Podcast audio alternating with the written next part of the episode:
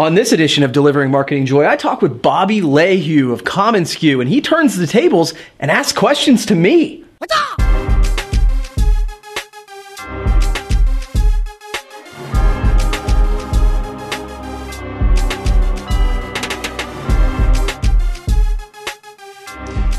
Hey there, and welcome to another edition of Delivering Marketing Joy. I am your host, Kirby Hasseman, but it's a little bit different this week. I have a very special guest, Bobby Lehew from commonsku. And Bobby has, as Bobby is wont to do sometimes, he likes to flip things around a little bit. And so he's asked if he could interview me this time. It's going to be a little different and it's going to be fun.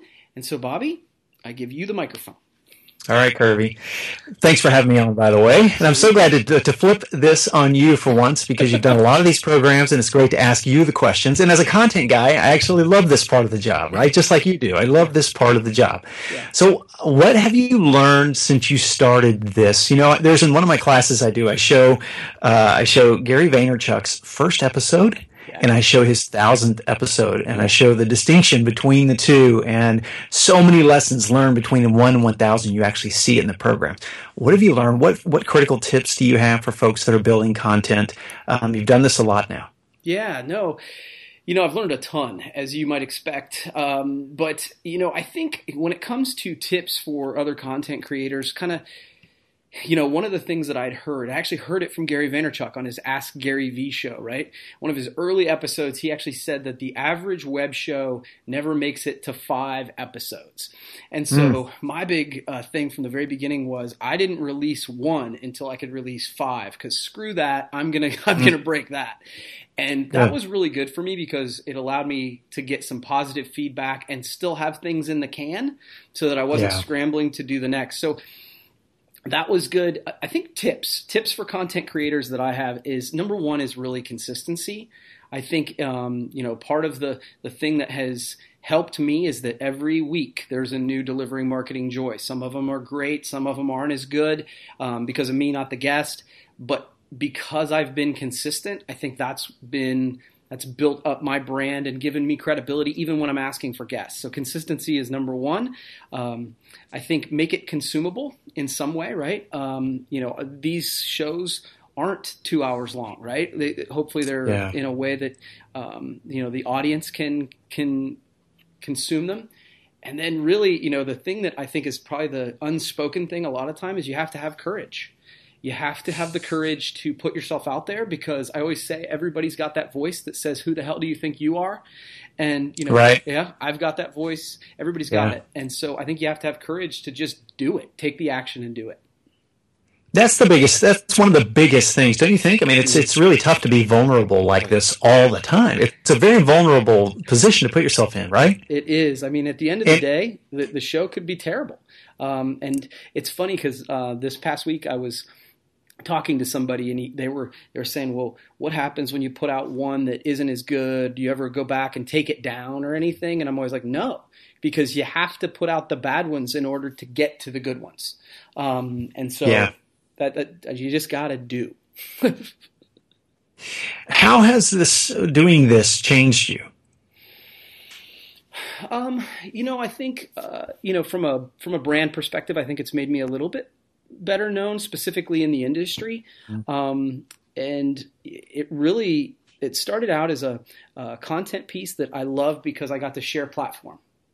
But what it has, it's become a personal development class for me because I really am talking to really smart people, both in and outside yeah, of our industry, right. that, that they make me better. And so, probably that from a personal perspective. And business? How's that? How's that impacted your business? You know, I think um, you know, obviously, it's helped. You know, as I do more speaking and more brand building and books and stuff, that's been good. But honestly, I think the big thing about content creation for me um, that it's so much in our industry we get put at the the last part of the conversation. So in mm-hmm. other words all the, the themes the marketing plans all that stuff's been brought up and, and figured out. And then oh right. by the way we've got 500 bucks to spend on some stuff. Um, what it's really helped is it has slated me more as a marketer. So i get to be a part of the conversation on the front end. And not only is that good for business but it's good for my clients because i'm able to ask questions early on that help them shape their message into a better way Yeah, that's great. So, what's the hard? You, you have the uh, video series, obviously. You have podcasts. You write. What's the hardest part about content creation? I really enjoy it. So let me just say that um, this is if this is I, the sales piece of it. I've always been a sales guy, but I really enjoy content creation. So it's all really good. I think the hardest part, honestly, is is lining up guests. Um, when you're doing it yeah. every week, um, you know, it doesn't matter what I want to do. If the show is built on having great guests, then I have to have a guest. Um, it's actually so the DMJ podcast that I've been doing on Mondays one of the things I like about it is whenever I ha- am inspired, whenever I have some some I want to sit down and do it, I just do it. Um, so I can get right. several in the can if I want to um, at one time. Whereas with this, it's all it's a little harder when I have a guest. Um, it's it's totally worth it because I think it really adds a lot. But that's probably the hardest thing is just just lining up guests consistently. Has there been a time in the video series in particular where you went, you know what, I'm not doing this anymore. absolutely, absolutely. Um, you know, uh, Seth Godin talks about it in the dip, right? Where everybody, whenever you mm-hmm. start anything, you're going like this, and then after a while, it goes like this. So there's a really cool story, and uh, Mark would know this. Um, I was probably 20, 25 episodes in, and at that point, you know, you're like, that's a lot, right? That's and yeah. Um, Mark set up an interview. Uh, we got the uh, podcast interview with Seth Godin and right before we did it live, which was really cool, and right before the episode went, Mark was kind of introducing me to Seth, and Seth's like, "Oh yeah, I've seen your web show, Delivering Marketing Joy," and I, you know, I'm like, "Holy shit, really?" Um, right. And so he says, "Yeah," he said, "I watched the episode with Ted Rubin," and he was really specific, so it wasn't like he was blowing sunshine. He actually yeah. at least had seen that one, right? And right then he says, "Hey, keep that up. In three years, you'll be glad you did." Mm. And at that moment, I did not have the next week's show. And, wow. And and so I was inspired to keep it going. And then a couple, actually months and months later, I emailed Seth and thanked him. And then that was sort of the impetus for him coming on uh, and yeah. being on the hundredth episode. So I, he was he was super gracious to do that. So yes, there was definitely a point That's in fantastic. time when I wanted to stop. But you know, it's nice what one you know one person with some kind words will do. Absolutely. So the brewery, what's that about? This is fantastic. This is like you a total left turn, and everybody went, "Whoa, what's Kirby doing?" yeah, I get that. I will say, from a branding perspective, it's not a shock, right? It's just a fun place to be. But but tell us about that. What's that about? Yeah. So how did how did you say? Yeah. How did that passion start? Yeah. No. It's it's it's funny. Um, so you know, I, like a lot of people, I brewed a little bit in my home. Um, and you know, you know how you have something in your mind that just kind of, you know, someday, someday I'd like to do that. Someday I'd like to do that. And I mean, I, am, you know, just like I said in the first, part. I'm a person of action. I believe that ideas generally are not that valuable. I think execution is where the value is. And so this was, I was being hypocritical to who I was, right?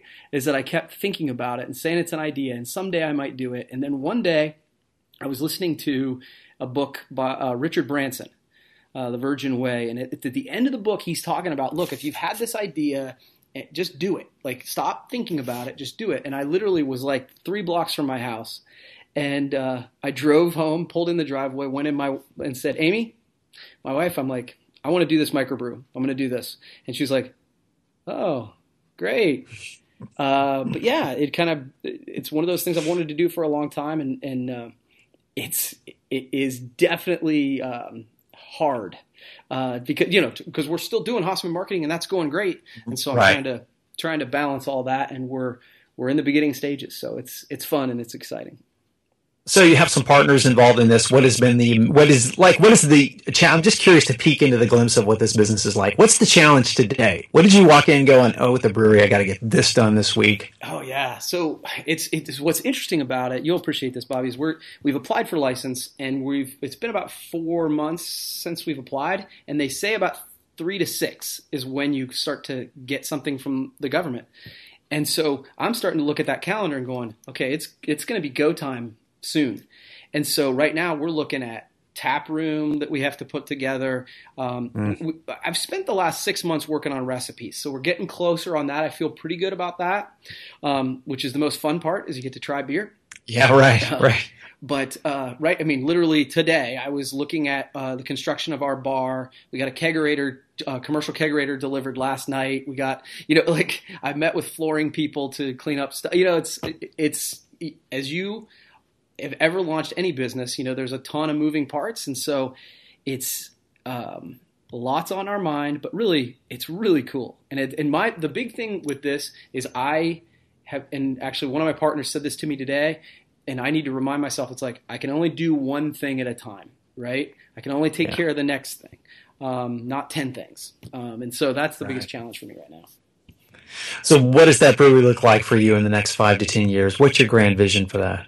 You know, uh, our our tagline is going to be joyfully irreverent, um, which is consistent, right? Um, but right now, everything we're doing, and we're in a small town, and we've kind of said, look, we're we want to be the little brewery that could. We are doing everything we can to start as small as possible to get to revenue, right? And so mm-hmm. it's been interesting. People have kind of dug that concept. Like I think that it's like a little bit people like the underdog a little bit. And so honestly, yeah. what we've kind of kicked around here recently is obviously we'd like to grow it to a point where we can grow production. But I my latest sort of vision for this is that I I see um, tap rooms in small other small areas. Coshocton's a really small town, um, right. great town, but there's not like a ton of other microbrews around. And so I, I kind of like the idea of having tap rooms in other small, underserved areas where we can celebrate the heritage because that's what we're going to do with the our breweries. We're going to talk about Coshocton County heritage a lot. Hmm. And I think that you tap into a a population of people who like craft beer, but also who are really proud of their community. Um, and so, five years from now, I'd like to see us starting to kind of discover that. That's cool. That's cool. Anything on the brewery else you want to comment on, on, on the brewery in particular? On the brewery in particular, you know, I, it's it, the thing I'd say about that is it has been a really cool adventure that is you like again it's been several years since i've started a business um, and so it, and it's this is such a big capital intensive business that the idea of yeah. jumping in and doing it has been really scary and really mm. exciting mm. but it's really also really cool to see how people have responded people are pumped about it and and it's yeah. that's you know that's rewarding that's awesome that's awesome Thanks for letting me interview you on your own show, Kirby. This has been a treat. This has been a great treat. It's been super fun, Bobby. I really appreciate you doing it and uh, taking the time to do it. And we'll, hey, we'll do it again, and next time I get to ask you questions. Okay? Okay, cool. that sounds great. Man. All right. Well, that wraps up this edition of Delivering Marketing Joy. We'll talk to you next time. Thanks for watching, but wait! Can you do me a favor? Please subscribe to my channel if you haven't done it already. The way to do it's right over here. And hey, if you want to watch the last episode, check that out over here. Again, before you leave, subscribe.